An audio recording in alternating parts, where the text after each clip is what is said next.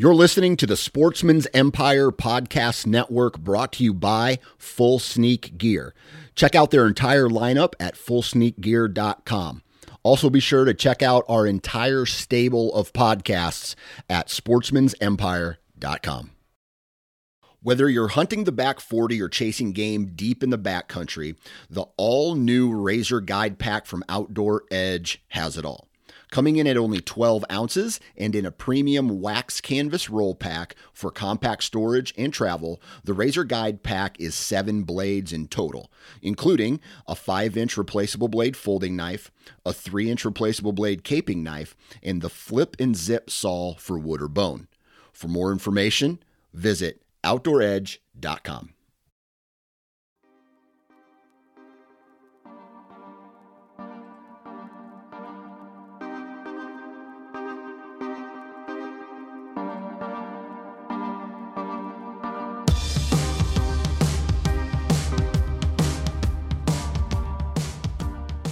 Welcome to the Antler Up podcast brought to you by Tethered, the world's best saddle hunting equipment. We have an awesome show for you guys today. And on today's episode, I was joined by Cody Jenkins from the Whitetail Legacy podcast. This was a podcast I have been looking forward to recording for quite some time, and it did not disappoint. Cody has been recording podcasts for over six years and has killed some big bucks, and that is exactly what we discuss in this week's episode. We kick off the podcast when we chat about Cody himself and how he has been able to be consistent recording podcasts, but also getting it done in the woods. You really hear from Cody how important family is to him and what fun he is having getting his children into the woods and into hunting. And we discuss other topics from improving yourself to be better in and out of the woods physically and mentally, what current stages he's in right now preparing for next season. And this was really fun to hear how Cody is finding big deer and how he is trying to find the easiest ways to kill them. We also talk about how he uses trails cameras, hunting stories from this past season, breaking down a property for scouting, and so much more. We also talk about perfect hunting setups and what exactly Cody is looking for when he sets up on a killable buck. He touched upon his current state of trail cameras with regarding Kansas and also the excitement of ta- taking his kids out next season for hunting. So an awesome episode. I could have talked to Cody for another three, four hours. Really enjoy this one. Looking forward to having him on again in the future. If you're not already listening to the Whitetail Legacy podcast, go give it a go give it a, a follow and listen. Again, thank you everybody for all of the support with Antler Up, the podcast. If you like what you hear, go give it a five star review on iTunes, also on Spotify. Thank you. Thank you so much. If there's anything that you're looking forward to hearing or want to hear or a particular guest, shoot me a message on Instagram, email, whatever, and we'll try to get it done. Thanks again, everybody, for all the support. Have a great week. Antler up. And before we dive into this week's episode, I want to mention a few things regarding some of the favorite gear that I use. And turkey season's in full swing down south in Pennsylvania. We're going to be rolling here in a couple weeks, and I cannot stress to you enough. If you like vests or if you want to be a little mobile and you wore them before, you couldn't find the right one, I cannot stress enough how awesome this tethered new M2 vest really is.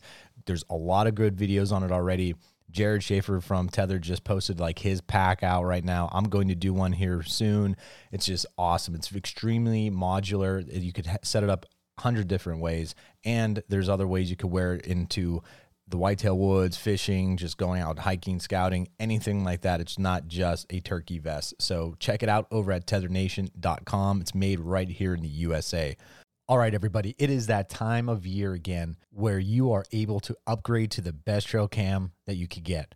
Let's face it, we all have a camera that's lying around that's either broken or completely worthless. Thankfully, right now, after a ton of great feedback from last year, Exodus is opening up an upgrade program. So, how does this work?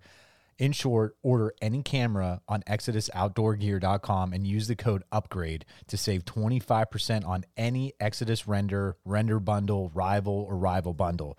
After you place your order, the Exodus team will send you a return label for your trading camera. After receiving the camera, they'll ship it straight to you. I've done this in the in the past. It's a great program. So if you're new to Exodus though and you want to give them a, a, a try, I'll just say this: they have a five year warranty five year theft and damage coverage, and the best in class customer service. I've been using Exodus for about three and a half years now, and they have been proven to be reliable, dependable, some of the best features, really the best features of any trail camera that you can get. So be sure to take advantage of this unique savings opportunity and replace any old junky camera with the bulletproof and dependable Exodus camera.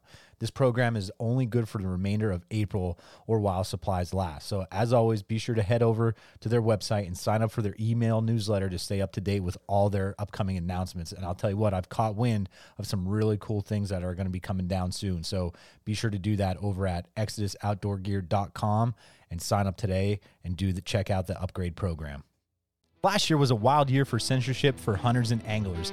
We partnered with social media platform Go Wild to combat mainstream social media censorship. Go Wild was built by outdoorsmen and women by hunters and anglers just like you. Go Wild is a free social community. Not only are your photos not censored, they're encouraged on Go Wild. And Go Wild gives you points for things like sharing your trophies, gear reviews, and inviting friends.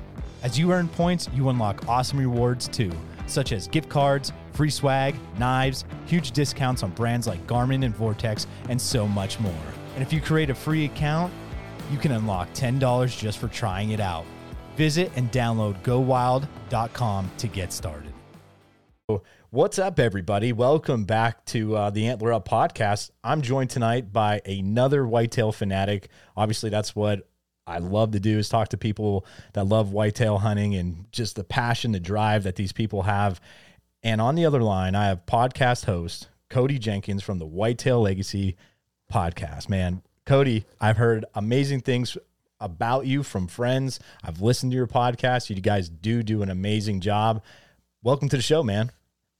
Thanks. I appreciate you having me on and uh, get to chat on another podcast. Always fun to to go on another podcast and uh, just get in their flow and have a good conversation where I'm not leading the conversation, someone else is. It's pretty fun to engage. it's always fun to shoot the shit, talk about hunting, man. I, I love it. You know, speaking of, of podcasts, and before you do a, a quick introduction about yourself and everything else that you're doing, you know, do you remember maybe starting out a couple years ago when you were going and you're recording these podcasts? Do you ever, you don't have to say the guest name, but does one episode come to mind where you're like, man, that shit was just a dud? Oh yeah, I had um, I won't say the name, but the the guest had just shot the potential state typical record for Oklahoma, um, and I was doing the Legend of the Woods series, and I got him on like fairly quick. And a lot of times with these Legend of the Woods series, what a lot of people don't know is like they're three, four, five year old bucks, like they sure shot that far that long ago, mm-hmm. but it's because a lot of these people have like contracts with magazines like Rack Magazine or North American Whitetail or something where they can't give away the details until the article is uploaded by them.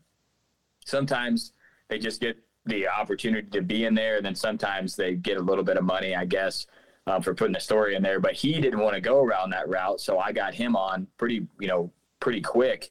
And the dude, he just like if I that was me, I would be ecstatic. Like I would want want everybody to know about this deer. Like, and he just wasn't real excited about it. I'm like, dude, like you shot a typical seven by seven Oof. freak of a whitetail. Like it's just a forest of tines on each side, all you know, typical as hell, and you potentially have the state record um, and uh, he, you know, it, he told a story, but maybe I was just more excited than him, and he was just kind of like, "Well, this is this is what happened," you know. And I'm like, "Dude, you should be way more jacked up right now." yep, kind of something similar. I mean, I didn't have someone on regarding like a monster kill, but again, I remember having uh, a guest or two where I was really excited to have on, and then again, just I don't know if they were just having a rough day or if that's their their even kill kind of you know tone and they just did not live up to my expectations, I guess, of, of excitement. And I was like, oh, it was hard to keep a conversation going. And it was like, I remember writing stuff down. And once I looked over at the RODECaster and I saw, I don't know, 35, 40 minutes. I already was kind of just blank. And in my mind, I'm like, this is tanking. I was like, all right, man, that's a good one for right now. Yeah, let's know? wrap this up. Let's wrap this a lot up. Of times I, I, uh, I'm watching the watching the numbers tick away when I'm recording, and I uh, I feel like people love that marker, you know, a little less than an hour, trying to keep it around there. Sometimes I go longer, sometimes it's way shorter. I just kind of fill out the guest. And, uh, you know, like you said, sometimes you might catch them on a bad day where the guy's, you know, is rough getting the kids to bed or, you know, he got off work late or something. And you can just tell if, if the guy wants to be there, I'll yeah. let it go a little longer. But if I can kind of see how he's flowing and then I'll kind of step back, maybe not ask two or three questions I had um, just trying to be respectful of his time. Because one thing about us doing podcasts is we're we're de- dedicating our time, but the people coming on are also giving us content and time um, with little value for them other than getting to be on a podcast. So right. I try to make sure that if I'm filling a guy out and he's not really having a good time, keep it as short as possible. I'm with you though. I'm with you. I do think about 50 to that 120 minutes. Uh, that is the bread and butter for me mm-hmm. personally. Mm-hmm. That I like listening to certain podcasts. Now there's certain guests. You know, I'll I'll occasionally listen to a Joe Rogan podcast. I I was there for a while. Just I like kind of he had a good segue of guests on that I was like, ooh, I like this person. I like this person. But you know when he has uh, some of his good friends on and they are three hours long, I'll just sit there and listen and laugh and everything like that. But yeah, for me, for a hunting podcast, if you know, if there's like a main topic or two to three main topics and it's a 20 minute kind of breakup conversation of each three of those topics, that is seems to be my that what I like, right? So it's you know, I think we yeah. we do this because selfishly we like talking to people about hunting. So mm-hmm. we kind of selfishly lead, you know, doing this. So but man, Cody, I, I, you're, I like this already. So, you know, where could I guess introduce yourself? I always like. I'm a big baseball fan. You know, baseball season's kicking off right now. What is your back of your baseball card as far as growing up hunting, your podcast, how long you've been doing it, all that stuff, man? Like, introduce yourself. All right. Well, Cody Jenkins. Um, I've been podcasting for almost six years. November would be six years, so five and a half years or so. Um, started when uh, you know it was. I started with Wired to Hunt, like everybody did, and then started uh, listening to Working Class. Um, and then I was like, man, uh, this is something I want to do. I, I was always the guy that like was talking about whitetails to people that didn't really care to talk about whitetails. um, I work on on the railroad which a lot of people would think that that's kind of a blue collar job. So it'd be heavily hunting. Um, but there's not a lot of guys that hunt uh, at my job. Like maybe they went hunting or, but there's not a lot of them that like turkey hunt or fish, or there's just a select few. Um, you know, and it's I think it's my area. It seems like like if I work with guys from like Missouri or Oklahoma or something, oh, they're all about it, you know, yeah, and they're yeah. they're chatted up. But when I was working you know, at home, there wasn't like a core group of guys that were like, yeah, we're just diehard. Um, they all thought I was crazy for taking three weeks off and hunting straight in November and stuff. And um, so created a podcast and didn't know what the hell we were doing to start and fumble around and said some stuff we probably shouldn't have and said some good things. And uh, um, I'm a really big guy on uh, consistency and doing what I say I'm going to do um, really adamant on my kids on consistency. I feel like if you can do anything consistent in life, it, it makes other stuff easier. Like podcasting isn't a struggle. It's not something that like, oh, it's Wednesday. I, I, I it's I need to get like not I need I have to get a podcast up. There's no like I can miss a week. There's nothing like that. Um, so out of those five and a half years, I've missed one Wednesday at 11 a.m. Had COVID for 19 days and wasn't able to make it happen. But a.m. Central Time for five and a half years, I've released a podcast. Um, uh, other than that, I'm a dad. I got four kids. I have an eight-year-old boy, a five-year-old boy, a three-year-old boy, and a nine-month-old daughter. I'm a husband. I have a wife, Taylor. Um, awesome wife. Lets me hunt a shitload. um, lets the more that the boys get involved, the easier she is. Pretty much anything for the kids. She's a her mom's the same way. Really um, born to be, you know, a mother. Um, she's a nurse. She works full time, takes care of the kids. Um, I do my part heavily as well. I'm engaged as I possibly can with everything they have going on. Um, and uh, I've always been real adamant on my kid likes hunting. Cool. We're going to go hardcore on that. One of my kids is into wrestling. We go hardcore on that. One of my kids likes to play Fortnite. I don't know what I'm doing. He whoops my ass all the time, but I go in there and make a point to, to play Fortnite with him. But I've been coaxing him to Madden and I'm showing him the old dad. There you go. The old dad PlayStation 2 Madden coming out. I've been whooping up on him pretty good on that. But, uh, you know, I just real adamant on being the best dad I can, the best dude I possibly can, and um, working on myself as well. Um, try to be as healthy as I can, not for me or the way I looks, but my kid's eight years old and he's a savage and my five year old's getting more and it's just like how am I gonna keep up with these kids when they're fifteen and fourteen yeah. and I don't want to be that dad that's on the sideline like I want to be that dad that's dancing on the dance floor goofy as hell, you know. So in a nutshell, that's me is I literally give as much effort in 24 hours as I can. I don't sleep much. Um, I try to get as much as I've done in, in, one day, and I never feel like I do enough. Um, not definitely not an overachiever, but um, definitely strive to to make every hour worth it um, during the day. So.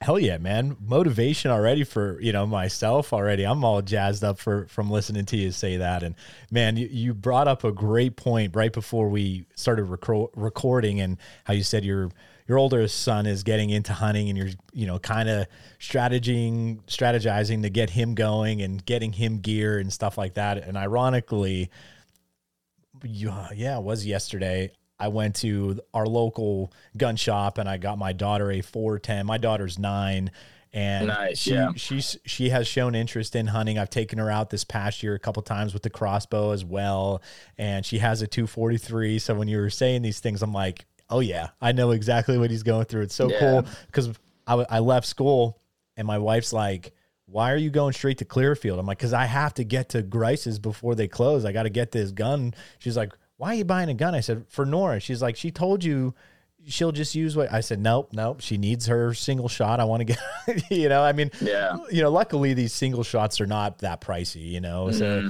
so I yeah. mean, I, I was out the door for with ammo and a red dot for less than right around $300. So it's just cool that now I, I don't know. I love just being able to get her involved. And even though she's not like gung ho about it, she is shown mm-hmm. showing interest and likes to go out with me and even scouting and stuff like that. So you know, I just have the one, but like you said, man, it is important to keep yourself healthy mentally, physically, is keeping your your wife happy and that relationship going. And because, man, with four of them running around here and getting that older like that, I, I love that you were like, I want to be able to be that dad to dance. And man, I respect yeah. I respect that, dude. Yeah, I wanna people are like, Why do you why do you work out so much? I'm like, I just wanna rip says, "Hey, we're gonna go hike the mountains." I'm like, "I'm in." Hey, we're gonna go ice skating. I'm in. Like I, yep. you know, I, I don't care what it is. I just don't want to be like, man, I don't know if I could do that, or I don't want to be the dad that's like sitting down. We've been there for 30 minutes and I'm wiped. You know, I want to be like, come on, let's go, guys. Let's let's let's keep going. You know, and and that's me. Like I'm, get. I got my kid. My oldest kid loves to run. I we did a ninja obstacle mud course with him last year, mile and a half, and I'm out in front, like pushing him and helping him over stuff. And he's like, I don't know if I can make it. I'm like, I got to go over this after you do. So if I can make it, you can make it. And the, my dad was older and didn't hunt um, and really adamant on, you know, making money and not really engaging. Um, so I just wanted to make my, my childhood, my kid's childhood, the complete opposite. Like, I'm going to be the annoying dad that's like, calling them when they're old, be like, "Hey, dude, what's up? Like, what do you got going on?" you know. Yep. Take the guesswork out of building your own arrows for this upcoming season by ordering a custom set of MMT arrows from Exodus Outdoor Gear. They have developed and sourced literally the most precise archery components on earth to build a tailored arrow for your hunting adventures. Just head over to Exodus's website and plug in your specifications in the arrow builder and have your custom set sent straight to your door. And use code AU12 to save 12% off your custom set over at ExodusOutdoorGear.com. I like that, dude. What So- about um, you know, you're talking about improving yourself and what is maybe something that outside of hunting that you have improved that then transitioned over into the whitetail woods? Um, something that I think I've that's helped me a lot is the ability to to working out is what a lot of people say, and I do work out, but just the absolutely and not saying I need to work out, but you have to. Like it's something that you have to do, you know. And if you miss a day, it's fine, whatever. Um, and I, a lot of people don't know this. I was actually 45 pounds heavier than I am right now. Um, I started traveling on the road when I first got my job, first had my first kids, trying to make as much money. I'm living out of a hotel nine months out of the year, driving back on the weekends, eating gas station food. You know, I'm driving like to New Mexico on Monday or Sunday, and then driving back from New Mexico on Friday, and then driving back to Mex- Mexico on Sunday. Like every weekend, I'm doing a 17 hour drive to get home to spend a couple days with my kids, drive back. Um, Texas, uh, Idaho, Montana. I'm all over the place. Um, and it life just caught up with me. I got lazy and uh, I lost that weight. And the the fact that I was you know, you got to lose the weight. You got to lose the weight is what in my mind. These kids, they're growing. They want to do stuff. You're not gonna be able to do it.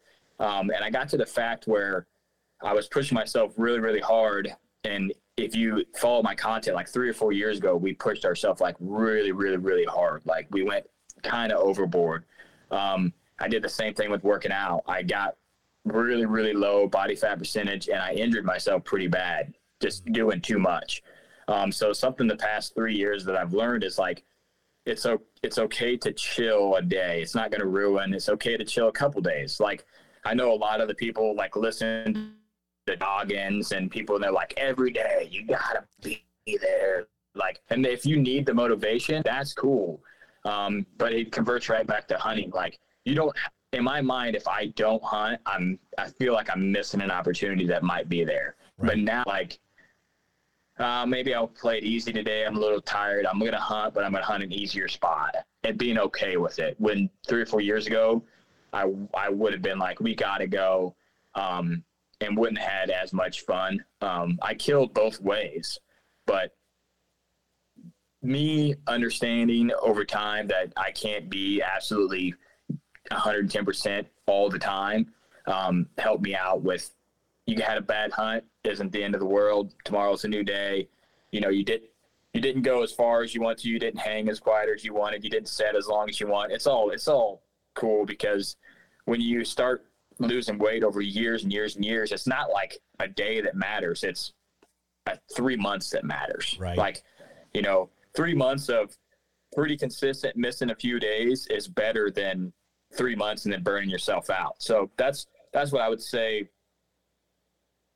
you know, on bettering myself that helped me be a better hunter was just sometimes shit don't go right and it's not your fault. It's just Yep. a deer spooked on the way in and ruined something or something. You know, it's just you just gotta roll with it. So that's what I would say. I like that, man. I could totally agree and relate. I'm sure a lot of people listening can as well. And it's something right now that I think you we work on, right? We are trying to, like you said, it, I know it's the working out thing and it's just to, to be healthier in general, but you know, it, it it's also the mind. It, it's kind of like that one on one thing. And it's when you're in that right mindset and when it trans- transitions over into hunting, those opportunities come, like you said, it's, okay, you're mentally either one prepared and you're okay with maybe certain situations if it doesn't go your way and you work your way through it. It just all kind of seems seamlessly works together and it and there's so there's endless of situations really in that that could kind of go within that category and how that helps. So, dude, you're you're spot on because when we work out and we train and we're trying to better ourselves, whether it be a husband in our positions and a father in our positions, you know, and uh, live a healthy life, that's where you know it's up here right in our mind that we have to be solid too for that. No man that's that's great. Well right now where we're at we're in the end of kind of like we're getting to the end of march. Dude it is march 21st and i had i just put a new camera up over on saturday which would have been what the 19th i think it would have been. Um and I just put up a camera. As a cell camera. I wanted to see what was going on in the area, and I had a buck show up tonight with both sides of his of antlers uh, still. I was like, dude, this is crazy, man. Yeah. March I got a theory. I got a theory for that. That a lot of people are like, why are they holding um, so long? And I have, at least for my area, I have a theory um, of why I think that is. But um, I know there's a lot of theories out there. But for a lot of people, like when I look back in my best shed finds Yeah. from the 15th to the 10th of March is when I find the most sheds. Like that's when I do that. I'm gonna go hit this place again, and then that's when I find, you know, that it might have been laying there three weeks, but I end up finding it then. And it seems like the biggest sheds I've found are either really, really early, like late January, or this time, you know, mid Right. late March. Right. So Yeah, I don't know, man. It's crazy. But talking about this time frame, what are you doing right now? What what does preparing for next season next next season look like for you? Really? So um, over the past few years, um, I've kind of this is how I, I explained it is I've kind of taken a a shotgun method where I'm trying to find the biggest deer to hunt, and uh, I'm going out, and I'm not. But a lot of people don't realize that I think clicked for me for a few years ago. I'm not only trying to find the biggest deer to hunt, I'm trying to find the biggest deer to hunt that's the easiest to kill Okay. which a lot it's that skips a lot of people's mind. There's a giant deer here, but it's an insanely hard spot to, to kill that deer. Or maybe you've hunted him for two years and you're like, man, this deer's really hard to kill. Like, um, but I run a bunch of cams, a lot of different properties. I'm always scouting new stuff, bopping around.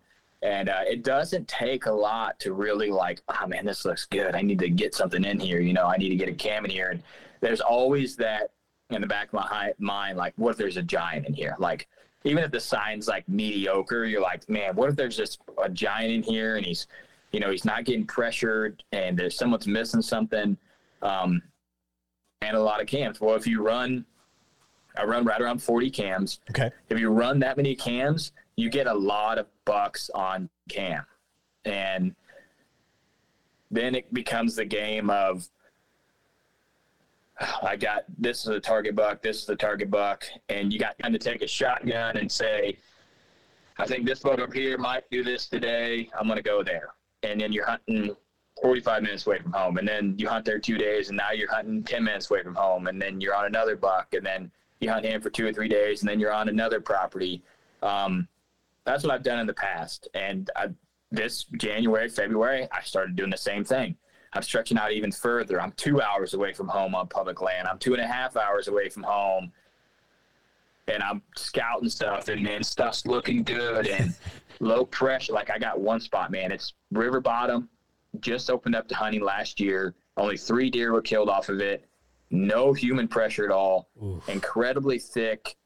Good sign. I'm like, man, this it feels like a lot of does and the private is there's box blinds and stuff all around the private. I'm like, okay, pressure, no pressure here. The does are going to be here. The, they're going to get pushed in here. Um, and it, it's one of those spots. It's like twisting my arm, but it's it's on the state line. Like it's pretty far. You know, Yeah, it's right yeah. on the river on the state line.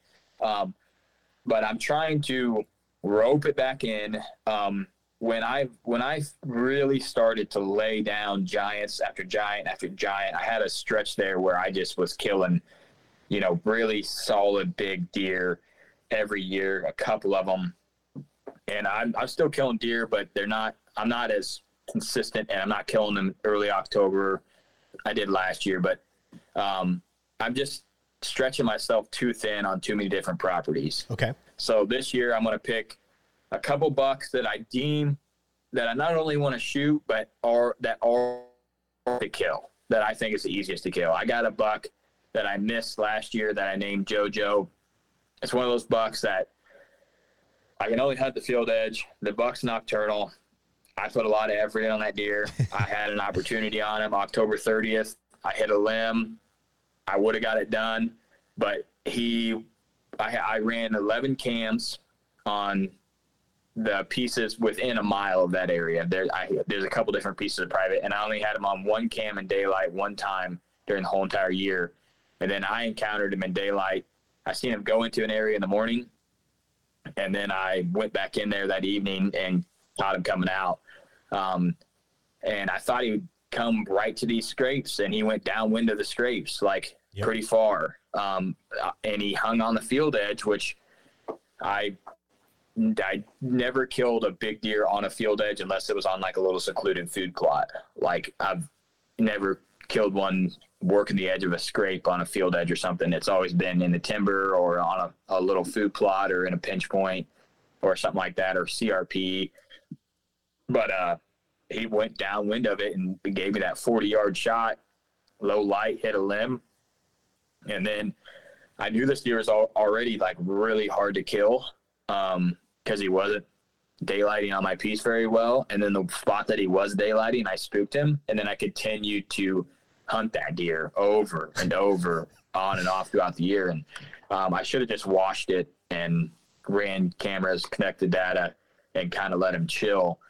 Um, but that that would be what I'm doing right now is trying to rope. I'm still scouting ground um, just because I love to look at stuff and think about how deer would react and what the signs showing just to keep my mind in the game for right. when when it counts um, but roping myself into even with pulling all my trail cam data um, i got a pile of cards right here in front of the in the table uh, like 13 or 14 cards um, that i've been going through and just ciphering data and then kind of cataloging like do i deem this buck killable and is it something that I want to go after next year? If it's not something I want to go after next year, I'm going to pull some assets off of him and put assets on the bucks that I think are killable. Um, because if you hit that shotgun pattern, you only have so many assets, so much time. And if I would have had four more cams on that deer, you know, JoJo, could it made a difference? Maybe, maybe not. But right. you can't hunt you can't hunt 10 bucks. That's something that like mm-hmm. I gotta really focus on next year. Cause I, you start getting bucks everywhere. You're like, oh man, I can go over here. I go over here and having a couple spots is good, but having 10 or 15 bucks, you're like, yeah, I'd shoot that. Like it's, that's what you're going to do.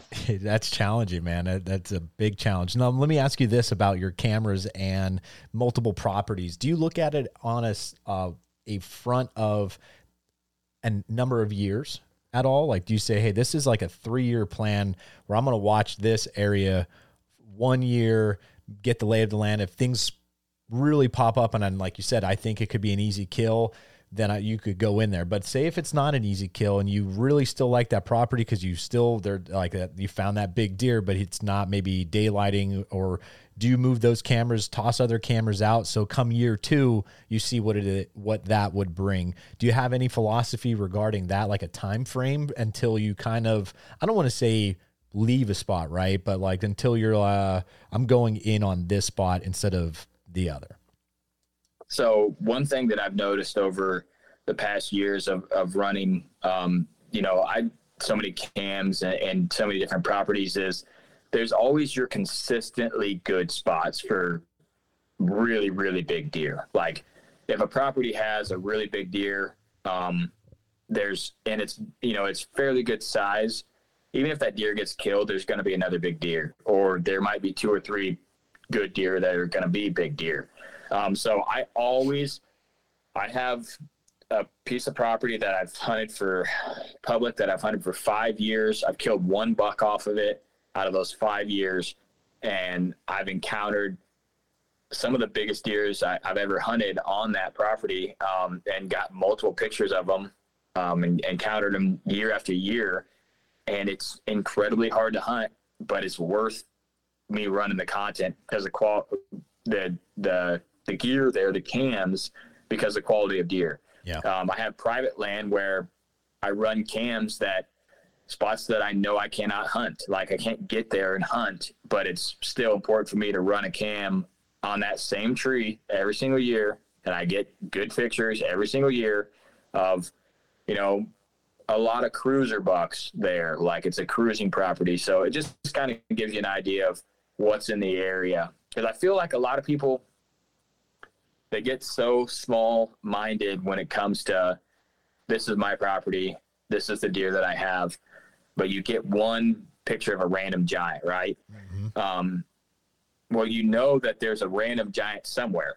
So if you can pick up another 40 down the road, you know it's worth digging into that area a little bit more than if you say, I haven't got anything over, you know, 130 on cams here all year. Like the neighboring properties probably are in that same same category. You know, right. it's not it's those random giants are out there, but if you have a property that consistently has a random giant and maybe he's just a flyer buck, there's a property that's holding him somewhere close, you know, and that's something that I really try to do. I get one piece and I try to get something within a mile, get another piece, and then get another little chunk, and then get a waterway, and then get permission to shed hunt somewhere, but you can't even hunt there, but you can shed hunt there. Okay, what bucks are there during shed season?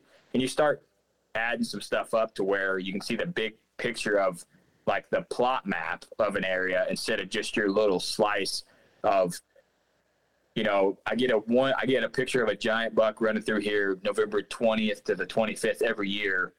Um, what's the odds of him coming back? And if you know there's giants in the area, there's a good chance that there'd be a giant in there in that time frame. And Booner Town's a property that it doesn't hold deer, but I guarantee you, um, 170 plus goes through that property every year because I get them on cam. It's just like you just it's this property like you could go in there and hunt, and you could kill an absolute legend or you could see nothing. it's like that's just one of those areas. Yeah. Those areas that you've have had great encounters with on bucks that you've killed maybe just again just had great encounters with and you look at now from you know march until green up are you diving into other aspects to learn okay this is how deer i saw maybe changed a little bit around the property how could I help? Just be like help myself come fall because obviously I know a lot of people really put a lot of eggs in the basket right now, right? It's it's a great opportunity. However, when fall comes around, something could have totally messed up that area, right? There could have been uh, intruder hunter, hunter. There could have been uh, something that the game commission have, has done. You know, there's different things that play that role, and you have to go then off of that news sign. So, is there anything else that maybe you're looking at a map at a, to- a topo map and you're saying, hey, I want to check this out. Like, do you push in further in certain spots just to maybe get a little bit better understanding of that piece of property? Yeah, what what I like to do if I was going to go scout a piece of property that I've hunted in the past or brand new, I like to break it down. I pick some points that I for sure want to hit, um, and then from there those areas maybe it's like an inside corner of a, a private ag field or mm-hmm. maybe it's a you know a, a, a, peninsula on the edge of a river where i know they're going to get pinched, pinched in or something like that where i can get on some good sign and i like to do the the i call it the fence method like i'll go to say the same on private i'll go to the neighbor's fence line i'll find the heaviest fence crossing and I'll tracking back into my piece and understand what are the deer doing when they come off the neighbors to get through this property. Right. Okay. Where's where's the buck sign co- uh, coinciding with these main trails? Um, is this main trail going to bedding? Is this main trail going to food? Is this main trail just coming off there and, and going to another property? Um, and then, like I said, coincide that with the buck sign that you're seeing and uh, I do the same thing on public. You know, find the ag crossing, find a heavy creek crossing, find a river crossing, and go back from there because it gives you a really good point of where a lot of deer are meeting. Um, and then you, instead of kind of just zigzag scouting through a piece, you have a point of reference of where you believe that most of the deer are going to end up at the end of the rainbow when you can no longer hunt them. This is where they're going to be where can I hunt them and, and go back from there? And you know, maybe there's six crossings, you know, on on a piece of private, right? Yep. And you follow three out of those six, and they lead to one ag field. Okay, now you've pinpointed three. You know, fifty percent of the main trails on this property is going to this ag or to this bedding. Um, and you run a cam on one of those three trails, you got a pretty good chance of getting the majority of the deer that are on that property. Um, that's one thing that I love to do is find a common scout point and don't scout the property off of the whole entire 600 acre piece. Scout it off of three points of interest and then push in from there. Um, and if these are spots that you think that you can get into hunt or spots that you think, you know, like 90% of the deer are, are uh, there's one spot on a piece of public um, I drive past repeatedly on the way to work, and I always see does crossing the road in the morning, the exact same spot. Right. What right. do I do? I park the car there. I go in there and say, why are all the does crossing right here? You go in there, there's a water pinch. Makes perfect sense. You go, you know, there's a water pinch that's forcing the deer to come through here. If that's a spot that I hunted in the rut, um, I mentioned it on my rut podcast. I hunted that water pinch, had a really solid buck chase a doe right past me, right past that water pinch, just out of range. Um, so finding a spot of interest instead of going and trying to tackle a giant piece, um, it's the same kind of thing as me not trying to do a shotgun pattern. Yeah. You're trying to snipe stuff out. You know, you're trying to be like, okay, I'm really going to focus on this area um, and then go from there. And then one thing that I think a lot of people fail on is they get out, they scout right now, they find the sign, they got a great plan. That this stuff's clicking, man, it's gonna be a great year. They get out there and it's not the shit ain't working. Like it's just not the deer aren't doing what you thought. You're noticing that the deer are ridge over, but you're not making a move. Right. Like you missed something, maybe you altered them, checking cams, maybe someone else altered them, maybe the neighbor put a juicy chicory clover plot in and it's pull more deer early season. Like there's something that's changed. So what I like to say is scout but verify. Scout right now, but when you get closer to season, verify that what you think and what you've seen is still the same. And at least you're going to have the the upper hand of knowing the main travel corridors on that piece. Like that's that's key where a lot of people are like, well, I got a nighttime picture of them. You know the deer's alive. You right. know the area. You got the nighttime pictures of them. Think about that trail system, how it works through that property. Okay, where's if he's going east? Where's the furthest east crossing that I can get to that he might be in daylight? Run a cam over there. You know, maybe he's still not daylight there. Then you know, okay, this deer's probably not daylighting on this piece. He's daylight somewhere else. Um, that's that's how I go about it, especially this time of year. Um, and I'm also out there. I'm planning. I'm marking potential campsite sites. If I find a good spot like that, I find a scrape. You know, I'm a sucker for running a cam long term. And I still have cams out right now. I have three that I haven't got, and uh, they're hella far away. They're hella deep, and uh, I put good batteries in them. They're probably not still taking pictures. Maybe they are, but I mean, as long as they're not stolen, I got the content still. Yep if I get it a year from now, I still got the content. So, um, uh, but yeah, that, that's where I would start is is uh, get an area where you know there's good deer, and then find those main travel routes, and then in season, when you get that trail cam picture in your mind, you can say, okay, there's a trail that goes here, a trail that goes here. What's this deer doing? Make a game plan off of that.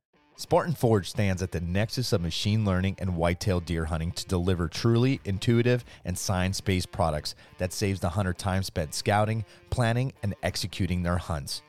You have deer prediction, journaling, and the best maps on any hunting app platform there is. Use code ANTLERUP to save 20% off your Spartan Forge membership at spartanforge.ai. I love that, dude. There's so many things that were clicking for me we've got some pretty good deer on camera the last couple years, right? And we're learning a little bit more of how the deer are using the mountain to, like you said, to travel. And so this past year was the first year that I made a little bit of just adjustments with my cameras. And this year, I, dude, I produced more mature bucks and one and two more bucks just in general on camera than I my dad and I have ever had before my whole life growing up. You know, I'm 36 years old. I've been going up to the mountain with him for my whole life, right? And it's been really cool to see some things of like you said finding that travel corridor area how are these deer why are these deer moving and just putting it in different spots that he would have never really have hunted b- before, right?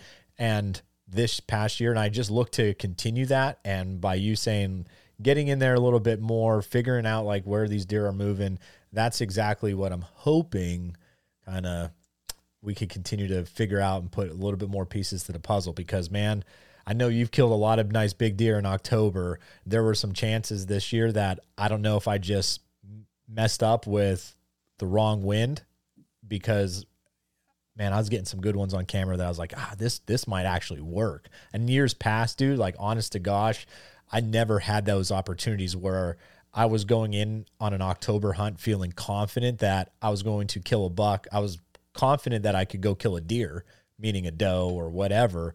But this past year was the first year where I, I was thinking in my mind, I might have a chance in actually seeing one of these bucks because of I was in that area, right? So, yeah, I'm just trying to do a little bit better with that, and and uh, right now putting those cameras out, I want to know what your philosophy is because you were saying you were you are marking spots now where you plan on putting a camera. Like here where I live currently, I don't have any private. I do hunt public.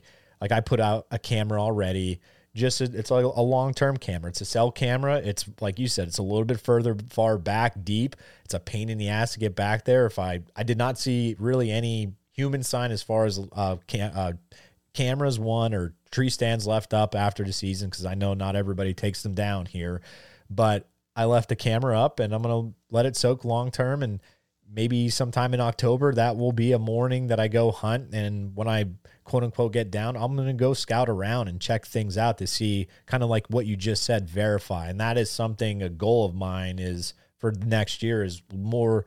I wanted to scout a lot more right now. So I do have opportunities to hunt here locally in October a little bit more so than I, you know, kind of going off of historical data. I know in Northeast PA, that end of October into early November does light up, right? That that is kind of my better chance of seeing a mature buck.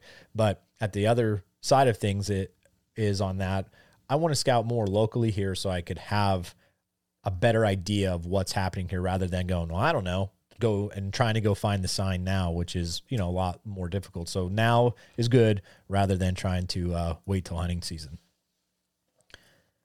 Yeah, the biggest advantage that you know, people always say, kill your, you know, your next year's buck right now. And what that means to me in, in a nutshell is you know of a buck that is in an area that survived. That's key. Yep. Like you, yep. you got a good chance, you got a good thought that this deer survived. You don't want to waste your time if he hasn't, you know, if you, if you don't know if he's alive or not, because we've been there. Um, and and we've done that game. And it's when you put assets and time and something, and you know he was killed last year. It's a just a com- complete waste. But anyways, um, when people say that, you know, I'm killing my buck right now for this coming year. What they're what they're doing in my mind is they're going in um, where they know that buck likes to be, where he, he they seen him bed, maybe where they got trail cam pictures of him, and they're really they're like digging into 35 acres, really deep. They're digging into 50 acres, really deep. Why is this deer here? Why is he bedding here? Um, what what is connecting the dots, and how can I hunt it? Like, right. where's a tree I can get into? Where can I access? Well, what time of year do I need to be there? And that's the stuff that they're figuring out right now. Um, and sometimes, like we've had bucks do the same thing, you know, same area. They're back on the cams, same time frames, and then I there's some bucks that there's just nothing that remotely patterns anything. They just kind of do whatever they want. Yep. Um, they don't walk on a trail really. Even they just cut through shit. And um, one thing I have noticed, um, the thicker the property, the less dense the deer travel. Like if you've got a kind of an open timber setting, um, they they're kind of dense in a certain area traveling in um, when you get into like some sick CRP overgrown pasture, they're kind of just doing a trail this day. Maybe they take a trail, you know, next day. Um, but I have a lot more success in kind of a, a wooded environment. This, and I can really pinpoint the deer down.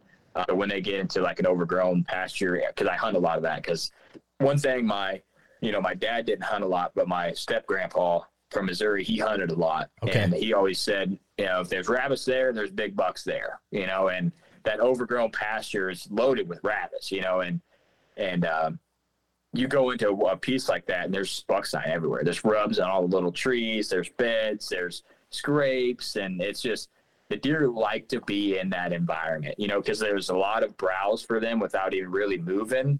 Um, a lot of you know shrubs and and high stem count stuff. It's also great thermal cover and yeah. great visual cover. You know, so um, it's got kind of everything they need right there. Um, and and sometimes I get into that some of that stuff and it's like tore up, and then other times it's not tore up. And I think it's just characteristics of deer in an area. That just goes back to, like you said, you've been hunting this piece. You're kind of seeing what the bucks are doing. You're getting more trail cam data, and there be there come a time on that piece where you're kind of finding the knack for that spot and you're like, okay, this is this is something that I can do, and then you're kill, and then you're like, oh, you know, and then you're kill again, and you're like, oh, I'm really on to something, you know, and then yep just like the piece that I killed, you know, the Tina piece where I killed, you know, I killed a 155 with a bow, a 148 with a bow. Um, I shot and lost a buck that was 180 plus. I killed Freeze at 193. I killed a 155 inch 10 pointer, and it was just I just figured that piece out, and the shit was just clicking. And I killed those those bucks out of three different stands, but they were just it was they were all doing the same thing. It was just right. different times of the year, you know, and and stuff was really clicking for me and working good.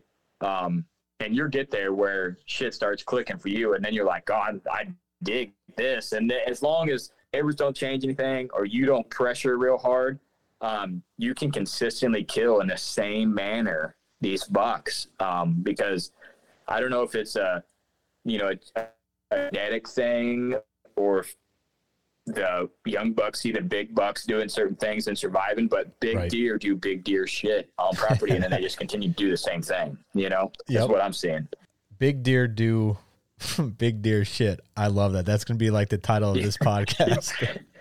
yeah, yeah. I mean, that's just something that um, it, always comes back to. Like, some might throw a wrench in the system, and be like, "Why, man? Why do you do that?" But just like that buck last year I hit the limb on. Of course, he went downwind of the scrapes and didn't walk right into the scrapes like every two and three year old does. Of course, he went downwind and checked them. He's checking them from 50 yards away, yep. scent checking them. We don't have to go to the scrape, you know? So um, it's just the small things that you see over time.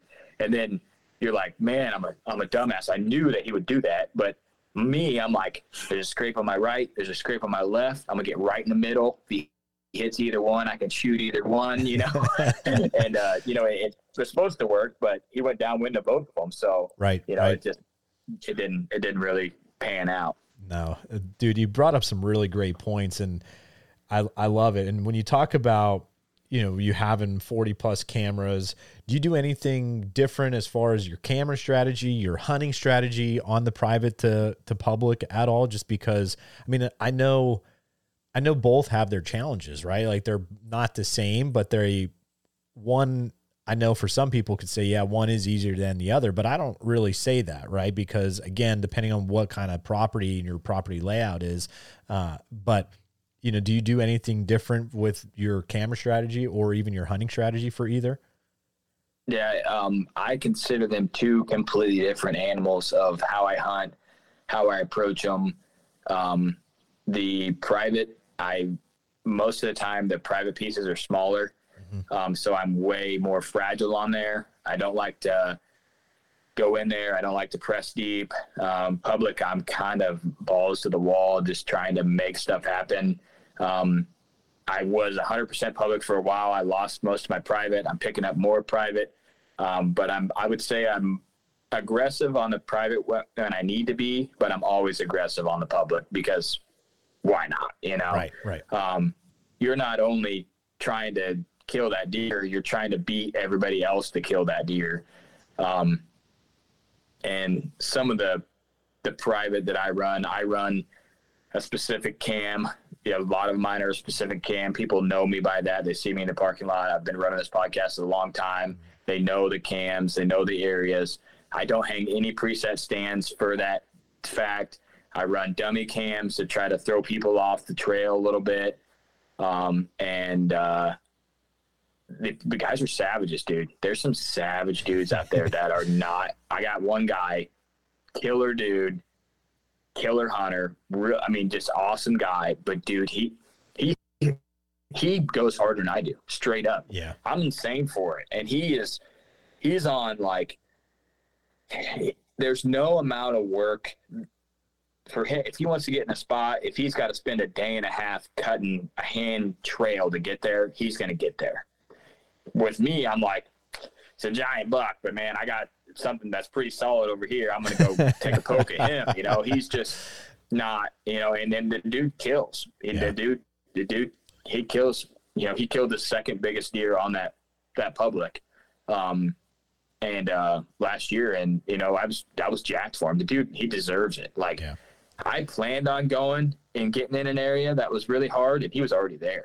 You know, I'm like, I see the cans back there. I'm like, I'm like, I know that is. And three minutes later, I get a text message. Ah, you're back in there, are you? I'm like, yeah, I'm gonna throw a couple cams up. And he's like, oh yeah, yeah, that's we got a we got a bunch back there, you know, and we kind of have uh, respect for each other that we know um, we're not going to play dirty, but we're not going to play easy either. We're gonna we're both going to swing for the fences out there. And um, I struck out, um, passed a couple good deer, and I was just after one specific deer out there, and I uh, I went in there and hunted him. And one day I went in, it was really cold. It's a long ways in. You got to bike a long ways in. You got to hike. You got to pack the stuff in. I got down in this bottom and I had a trail cam picture of him with some does. And I was like, okay, he's with these does about two days ago. I said, if he comes off these does, where's he going to go? Like, where would be the next doe group that he, right when he come off that doe, he would bump to? Um, and I went down that bottom and I hunted. I seen that group of four does, nothing with them. Little basket eight come through. Um, end up passing uh, a buck that was pretty solid. Um, an eight, probably a 120s eight with a split two, mid 20s. Um, and uh, I was like, man, good hunt. I end up when I got down, I end up bumping uh, bumping those four does that were coming out that bedding area. I was like, shit, you know, I should have got out earlier, whatever. Um, but I went back to work the next day. Right. That was the last day of my vacation, and uh, running a cell camp right where I was set up, and um, snowed that night, big like two or three inches. And that morning, he came through there 9 a.m. all covered in snow, 190 inch plus deer, Oh. 20 yards from where I set up, middle of daylight, 9 a.m. Working the wind exactly, just going to that, going to those does. I was a day off from when he bumped off those does to the other does, and I'm at work. I get that. I get the notifications. I'm like, I don't even want to look at it, you know. And then Yep. I, it's him out there just giant as hell, and I'm like, dude, like, it's you feel good because you know you made the right move. You're just a day off, you Right. know. And Yeah. props to that deer, man. Props to that deer. He he hung with those girls a little longer than I thought he's going to. Yeah, dude. Uh, so here's a, a random question, and and it's regarding this because I never, I don't know if I would ever see a 193 on the hoof here where I hunt, right? And in your mind, like there's been times where I've hung either like a new camera or if I was just outside of like a killing, like I laid my eyes on a buck that I was hoping to find. And when he, you know, comes without killing that deer, right? And take take the 193 out of it. Just take like, man, that was a great deer. I knew I was after. Do you look at that as like I won, right? Do you look at that as like checkmate? I got you there. You just you were just that like you were the ult he ultimate checkmate you, but you checkmate him because you found Yeah. him. You do you know what I mean? Do you see what I'm trying to say yeah, there? I know. I know what you're saying. I uh, I have felt like that on a couple deer. One in particular was I had this buck, um, an incredible eight pointer, probably high 40s, 50, but he had like a nine inch drop off one side. Okay. You know, so he'd have been a 60s class deer, high 50s, 60s class deer, and um, that was a deer that I was like getting sporadic cams, pictures, and I was like, man, I just don't know where this deer's at. And there's this little bitty shitty ditch on the neighbors. I mean, it's tiny, little trees in it, grass. brown bean field. I mean, the driest, brownest beans you ever seen. Um, and I'm like, I bet you that deer's in there. I bet you he's in there, you know? Um, and uh, I go out middle October. It's warm. I'm sitting in this, I set up in this area. I've never seen a deer here. Like, never on the edge of the property. Um, 250 yards from the house. Like I'm not really in thick cover. That buck comes right out into those dry beans and starts eating. And he's at like 70 yards, and I grunt at him, and he puts his head down. He rips it up. He's got bean stubble hanging down, you know, and stuff. And I see that giant drop, and I'm like, "Oh, I got you. I got you, man. Yeah, I know exactly where you're at." Um, and uh, he didn't come into the grunt, man. He just stood out there come out at 70 and worked away in those beans and fed for 30 minutes in the daylight. Um, and I was like, you know what? I didn't kill that deer, but I was just so close. And yeah. it was off of just the pure fact I got some pictures of him, ran through my mind of like, this, where could he be? You know, and yeah. I just was like, I bet he's in there. Um, and I ended up finding that deer dead during oh. shed season. Uh, I, I still have the deadhead salvage tag. Just a freaking awesome bucks. He got a little split two and giant drop tine right off the main beam. Um, and uh, drop tine buck something I don't have. That's I missed the drop tine buck last sure. year. The JoJo buck had a little five inch main beam drop, and I was like, "That's the one. Yep, that's the one. I got. just something I don't have that I'm ready to get. You know, and I've the buck that I shot and lost that was high 80s. It had a drop tine. I just kind of curse when it comes to to to that feature, I guess. But um, that was one of those bucks where I was like, you know, he died during shed season. I don't know how quick he died during the season, but I never encountered him after that hunt. Yeah. But I was like, man, I was so close. And if he would have come to that grunt, dead deer, you know, and, and a lot of my situations have been like that where um, a buck I call Magnum PI, a lot of people know, same thing, you know, 100 mid 90s class deer.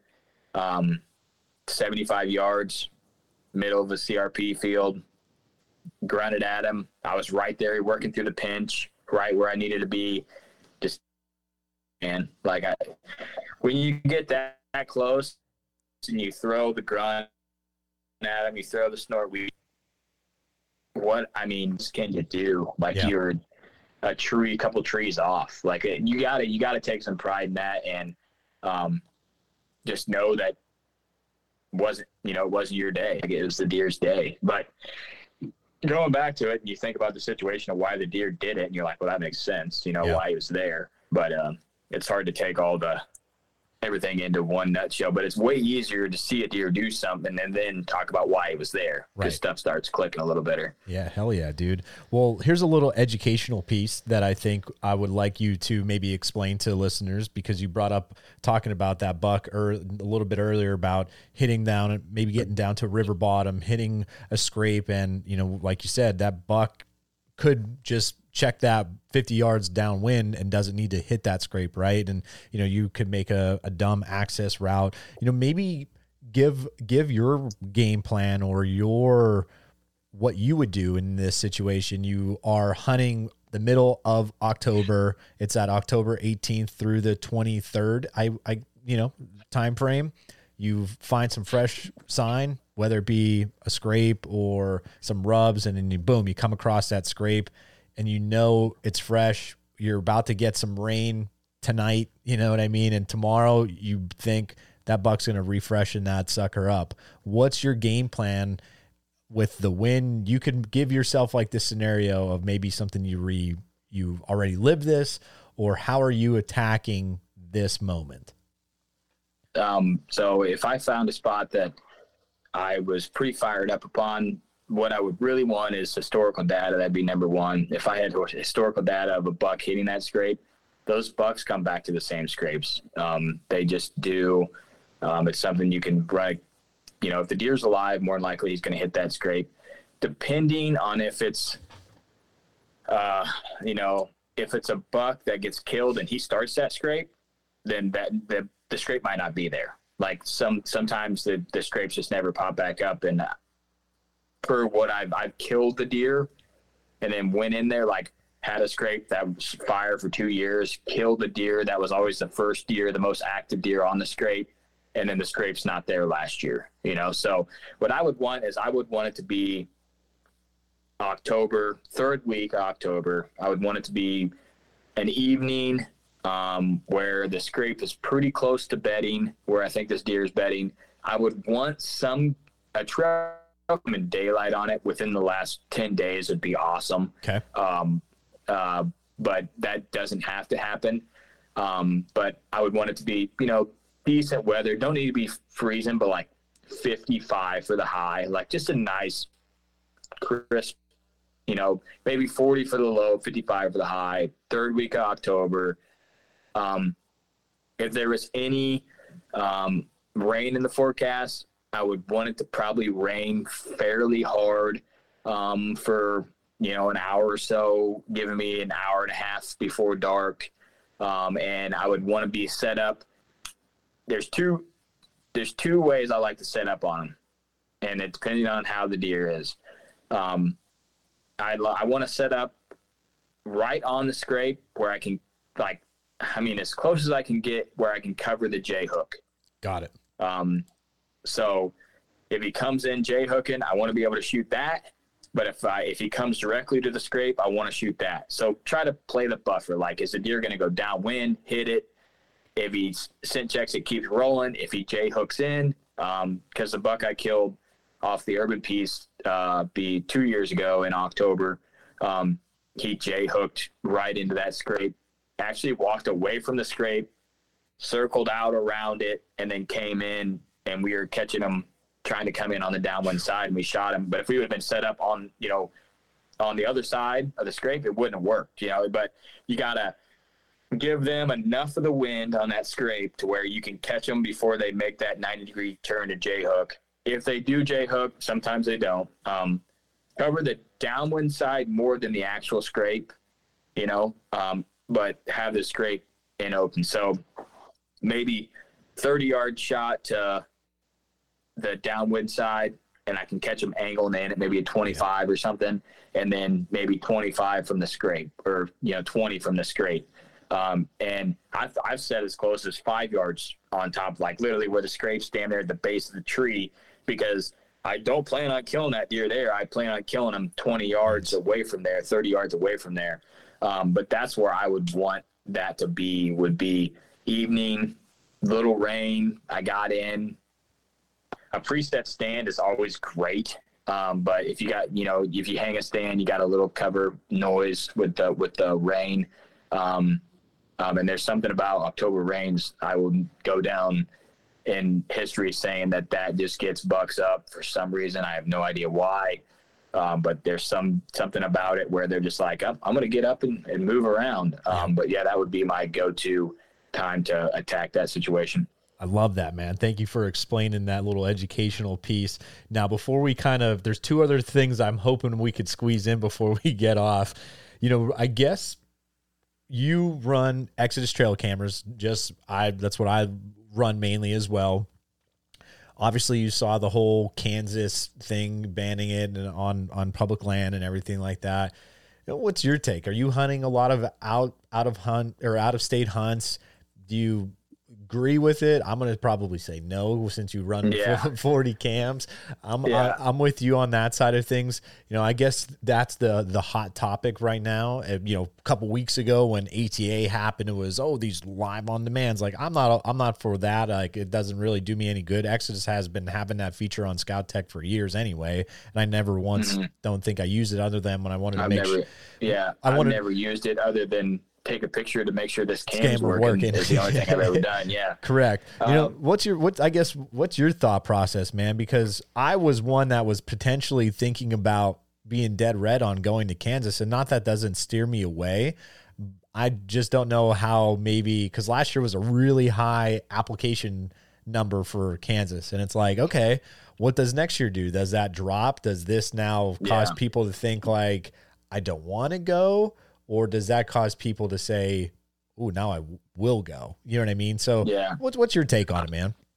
I don't like it at all. Um, a couple reasons. Just from what I watched and what I've seen, um, I don't believe it's actual game and benefit to hunting related. I think it's a controversy from two different types of hunters.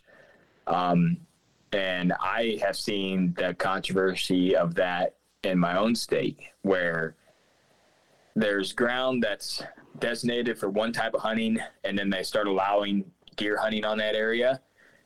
It never goes well. Like cams get messed with, cams get stolen, people are messing up your hunt on purpose. Um, so I believe that's what it, it's about. I don't. That's just my speculation. Right. Um, because I know why Utah did it, um, and the way the reason they did it makes more sense to me. Um, but uh, the Kansas, this it's a different animal than than Utah. You know, it's Yeah. it's more more of a an open kind of open land where you're not gonna push these animals so far that it changes how they're living. Like they're just gonna bump right. around and and go 100 yards from you. But what a lot of people thinks it will do is it will lower pressure. I think it up the pressure. Um, I think people. One thing that I think trail cameras do, which is kind of strange that Keeps people don't think about, is I think it kind of keeps them timid and honest Yeah. like a guy doesn't want to wreck a whole piece of public land maybe because he thinks he's going to be on 38 people's trail cams um, you know maybe it's november and he's thinking about going over here and scouting a ridge but he sees two or three cams and he's like ah you know maybe i'll back out Right. or right. maybe well someone's probably hunting this area it kind of gives an idea of what's going on um, but now it's going to be just open and the thing with it is it's a law but people aren't going to follow it Right. like Yeah. there's going to be guys that are running cams and running cell cams and running red cams and they're going to have such an upper leg on regular hunters by breaking the law. Yeah. you know and, and i and that's how a lot of things are you know you you you cheat it's easier. And now kansas public land trail cams are cheating which without trail cams I, I my my success as a hunter when i started using trail cams just encountering big deer skyrocketed because i'm i was wasting time where deer weren't even living Right. and just not knowing.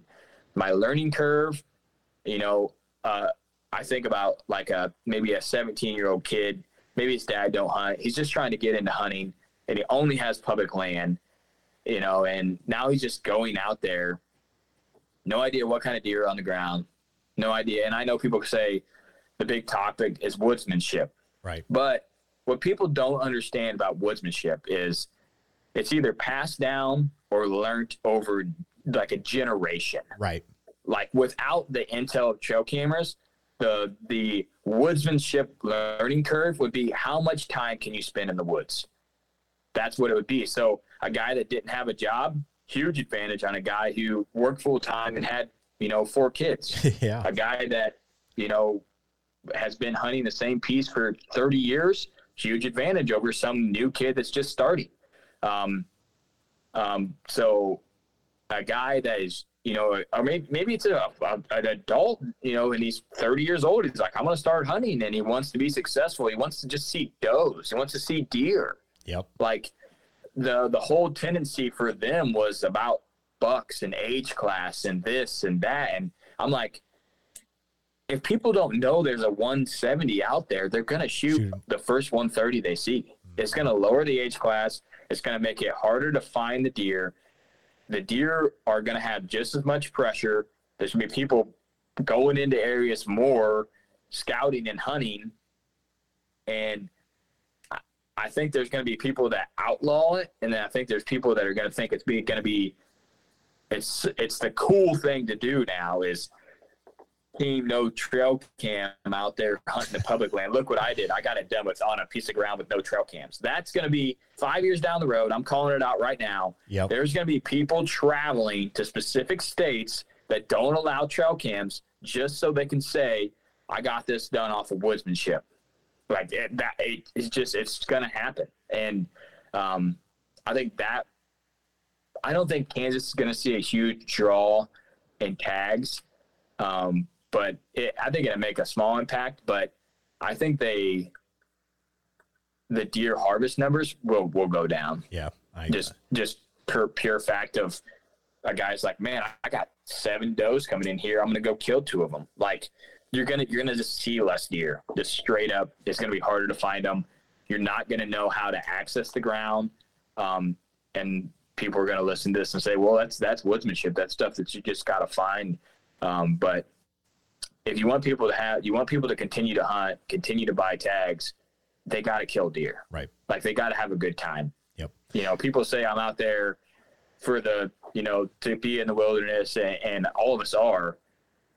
But we also don't want to go two or three years without killing anything. Yep. You know, and if, if everybody, if, if everybody, if I never had trail camps and they took every single one that I had right now and said these are completely banned, you cannot use them, um, I would say my sightings of the age, the size of deer that I want to chase would cut in half. Like the first year, it would cut in half because I wouldn't know that Hunter Joe bumped him over here and now he's hanging out over here. It would just it would hurt my hunting substantially. So I'm against it.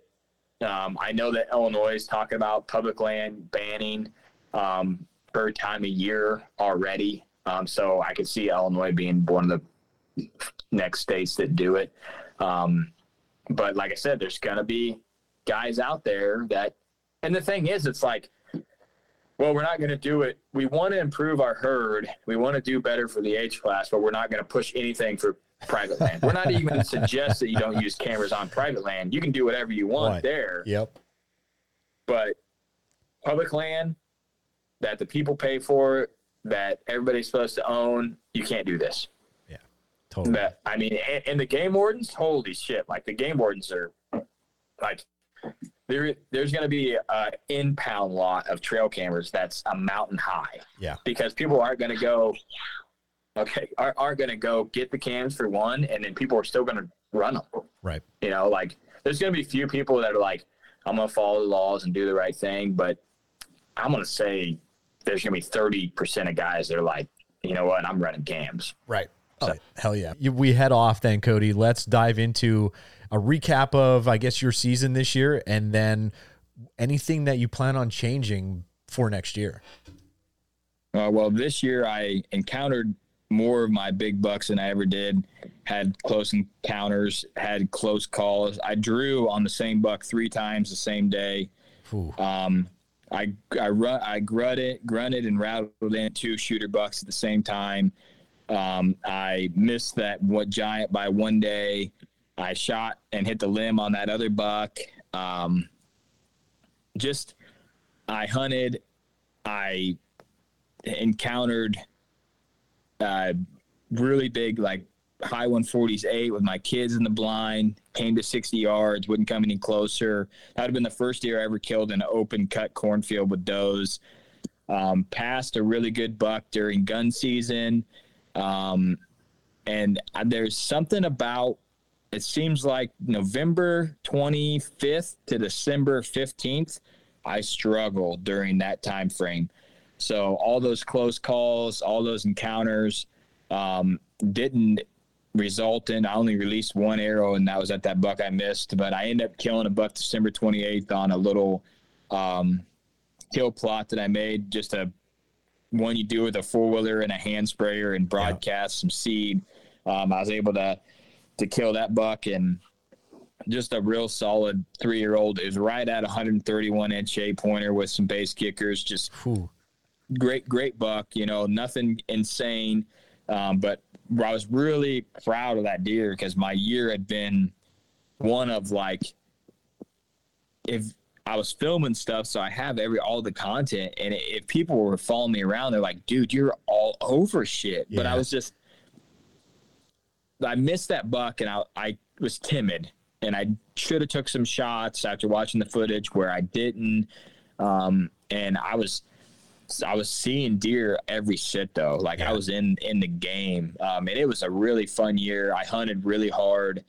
Um, I took I hunted 19 days straight. Um, I took a few mornings and evenings off there, um, and then I hunted late season fairly hard and ended up killing.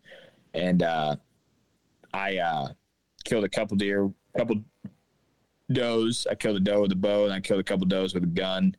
Um, so it, it was all around good year. But um, next year, like I said, I'm only going to target a select few bucks instead of trying to to span out and have a that shotgun pattern. I'm going to go back to the the sniper pattern um, and just try to take out a couple.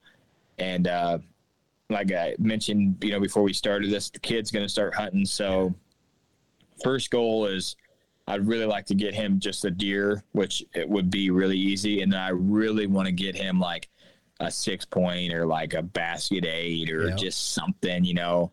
Um, just uh, I never been like an incredibly emotional guy, but when it comes to my kids, I'm like the most emotional, crying. Like my kid, my kid, he's eight, and he had like, you know, he was playing basketball, and he's having just an incredible game for an eight year old. And um, it's a, it's a, you know, it's a tie game, and he steals the ball, and he's going down, and it's that that scene, you know. Yeah. and he shoots it, he misses, of course, but like in that moment I caught myself tearing up. Like I'm like, dude, this is this is my life right here, you know, and now I get to experience that um, with what I love and deer hunting. And so I already know it's gonna absolutely rock my world of how incredibly impactful that moment's going to be on my life. Yeah. Um, so I'm extremely excited for that. Um, and uh, we we kind of went overkill. We got him a crossbow. We got him a 350 Legend. We got him a Missouri rifle. He's going down Missouri rifle hunt with me to the family farm. Um, so the kid's gonna be thrown into the mix of every different type of hunting and what he what he enjoys, what he enjoys. And uh, I told my wife, I said, I don't care if uh, none, you know, they don't like hunting, but I got four kids, so I got four chances of one of them falling in love with it. And uh, my five year old seems to really, really be. He asked for a shotgun for his birthday at five years old. There you go. Squirrels and stuff. So I went and bought him one of those uh, breakdown 410 22s Yep. survival rifles. I told my wife, I said, we can get him some other stuff as well, but they're reasonably priced and it's something he can have the rest of his life. And, you know, when he shoots a squirrel when he's 40, hopefully he thinks about me. Like that's, Yeah. that's what it, you know, it thinks about the memories we had. Um, yeah, that's the, the main goal for me is, um, try to neck down on the bucks that I'm targeting, focus on just a few, and then really focus on just being as low pressure and as fun and high energy with my kid as I can be about hunting. If he messes up, if we spook deer, if whatever goes down, um, we're going to be out there just having the absolute time of our lives. And it's the same thing with shed hunting. Like when we go shed hunting together, it's an adventure. Yeah. Like, and my kids kind of expect it now. Like, we go on certain hikes. There's certain spots that we sit. We have a snack. It's like an overlook. And he's like, yeah, let's go shed hunt. But I want to go to that one spot where we overlook the lake that looks like a T with the rock. I'm like, okay, dude, let's go. Let's you go. know, and I walked out like two weeks ago, but it's more of just having that spot. And there's a spot that he found a pair of sunglasses. They were all scratched as shit. And he's always like, yeah, let's go back to the sunglass spot. Yeah. I'm like, that's not a very good spot for sheds, but Yeah. he has association with those sunglasses. I'm like, all right, man, let's go back to the sunglass spot. But Yep. um, just trying to get them to understand, you know, how how impactful hunting can be in their life and it's something that they can enjoy forever. But we just went out recently and found our personal biggest four point side I, shed. I saw that the other day. You posted yeah, it, man. and uh, it's a it's giant. I haven't scored it yet, but I was just trying to tell him like you might not ever find a four point side bigger than this in your whole entire life. Like this might be the peak of your This shed hunting Yep. forever, you know, and it. trying to get him to understand the the heaviness of the the situation and how like I'm I'm amped up, but yeah, he he just brought it to me. I mean, it's Sucker, G man. two is is insane, dude. But Wow. yeah, he's it's a monster shed. So he found he found one on the same property, pretty good, um, five point side a few years ago, and um, it's his great grandpa's field. Like it's just a cool, cool moment um, that I'll remember forever, and hopefully him as well. So that'd be the goal is just making it as just absolutely over the top exciting for him. Um, and uh, and trying to kill a, a giant. I want to kill another. I want to go above that 150 mark and get kill another 160 with the bow.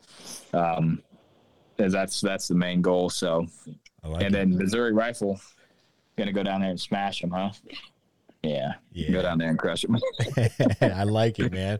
Well, before you get off here, Cody, just quick rapid fire. What's the favorite day of the hunt? What's what is your favorite day to hunt?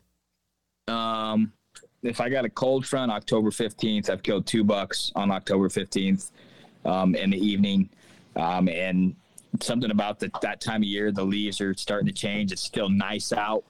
Um, it's not real cold. Yep. Um, and you get that cold front, and it's just that like that first time where a lot of deer want to move. Yeah. And uh, just a, that's a magical time in the woods, and uh, I really like that that time frame. I like it. Favorite favorite piece of clothing of hunting gear that you own or that you use? I have a pair of uh, Pyre bibs from Badlands that I never really had invested in something that was kind of expensive. Yep. Um, and I bought that for late season hunting, and now I have no excuse if it's negative temps. I can I can literally go hunting. Um, and then another thing that I'll mention that a lot of people don't know, um, and I ran ads for them for maybe a month and a half. Um, is a company called Underwarmer. I don't run ads for them anymore, but it's basically like a fitted wife beater, and it has eight hot hands embedded in the t-shirt, and uh, like you can literally go out when it's insanely cold and wear a hoodie and a light jacket, and you're like warm, like wow. incredibly warm. Uh, we went out and tried to kill a buck called we call Buzz Lightyear, um, and my old uh, podcast co-host ended up missing that deer that night, but it was negative twelve real temp, and we were out, and I never even zipped up my jacket, and they're like ten ninety nine, and they're uh, you can ziploc bag them, you can get like three hunts out of them. It's just like something that's incredibly cheap that a lot of people don't know about. Yeah, but it's like when you are able to go out there at, in any weather, it's just dynamite.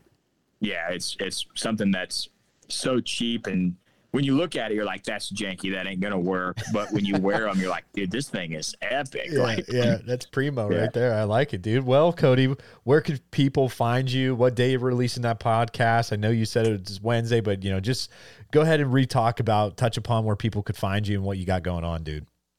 Yeah, they can find me uh, anywhere you can listen to podcasts. I recently went to Waypoint as well, so you can find me on there, uh, Spotify, iTunes um, Whitetail Legacy podcast. Um, I release Wednesday at 11 a.m. Central Time. I have for five and a half years. Um, so I continue. I'm going to continue to release episodes for the next five years. Um, one thing I'd like to mention is, you know, we do this podcast, and a lot of people ask me why I do it or what's the end goal. And the end goal is imagine, you know, you said you have a nine year old daughter, right? Imagine your nine year old daughter.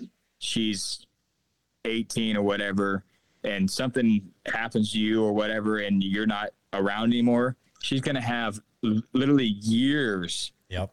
of your life where she can go back and listen to her dad talk about what he loved probably talk about stuff that she had going on in her life yep. um, talking about the kids and what they got going on and how powerful, how cool would that be if you had that for like your dad or your yep. grandpa? My where he yeah. recorded something once a week about what he had going on, and you got to listen to it 20 years ago because the content lives forever. Yep. Um, so the the the end goal would be it would be I would be incredibly happy if like my kid continues to hunt and I can just kind of envelop him in the podcast and we go over what he's got going on we go over what I got going on. My next kid comes in, and it's kind of like a a family tradition deal where we're just releasing content about what we going on, and then it's not only other people can listen to it, but it's stored forever in a way that we can go back and listen to it as well. Um, so if he kills his first deer this year, um, and we get to record that, and I have him on the podcast, I'll get to go back and live that forever, ever and, and say, ever you know, and and listen to that story in his eyes, you know, um, and him telling the story what he thought when what happened. Um, and then he'll get to relive that when he's 25 and he shows his kids. It's just it's something that's way more powerful than people understand, other than just talking about bedding and scrapes and yep. stuff like. There's a lot. There's a lot more to it, but um, that's my end goal of podcasting is just leave a legacy, is what I've been saying for five years, and this is my way of leaving leaving a legacy for for me, for people that know me, for my kids, for my grandkids. Um, how cool. I mean, you, your grand, your great grandkid one day is like, I want to start hunting. Well, hey, great grandpa Cody had a podcast back in the 2000s, you know, and uh, you know, you can. He's got five, six, seven, eight years of him learning how to hunt, and then hopefully. 10 years of him where he was crushing giants you yeah. know like, uh, so that's that's what i am bright for the future but uh i uh you know i appreciate letting me come on and, and talk about the podcast and what I got going on a little bit on, on your show. I appreciate it. Hell yeah, man, dude. Welcome at any time, and I appreciate it. So if you are already not listening, go put this into the rotation, man. I know you will not be disappointed. So thanks again, Cody, for coming on. Thanks again, everybody, for listening. We'll see you next week. Till next time, antler up.